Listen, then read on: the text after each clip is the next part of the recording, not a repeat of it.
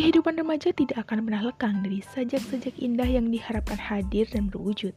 Open Story mendengarkan sepotong musik dan sebaik puisi akan menemani kalian untuk berhenti sejenak mengistirahatkan otak dan menghilangkan segala penat dan polusi yang ada di pikiran. Tentunya semua itu akan tersedia di Bilik Teduh Podcast.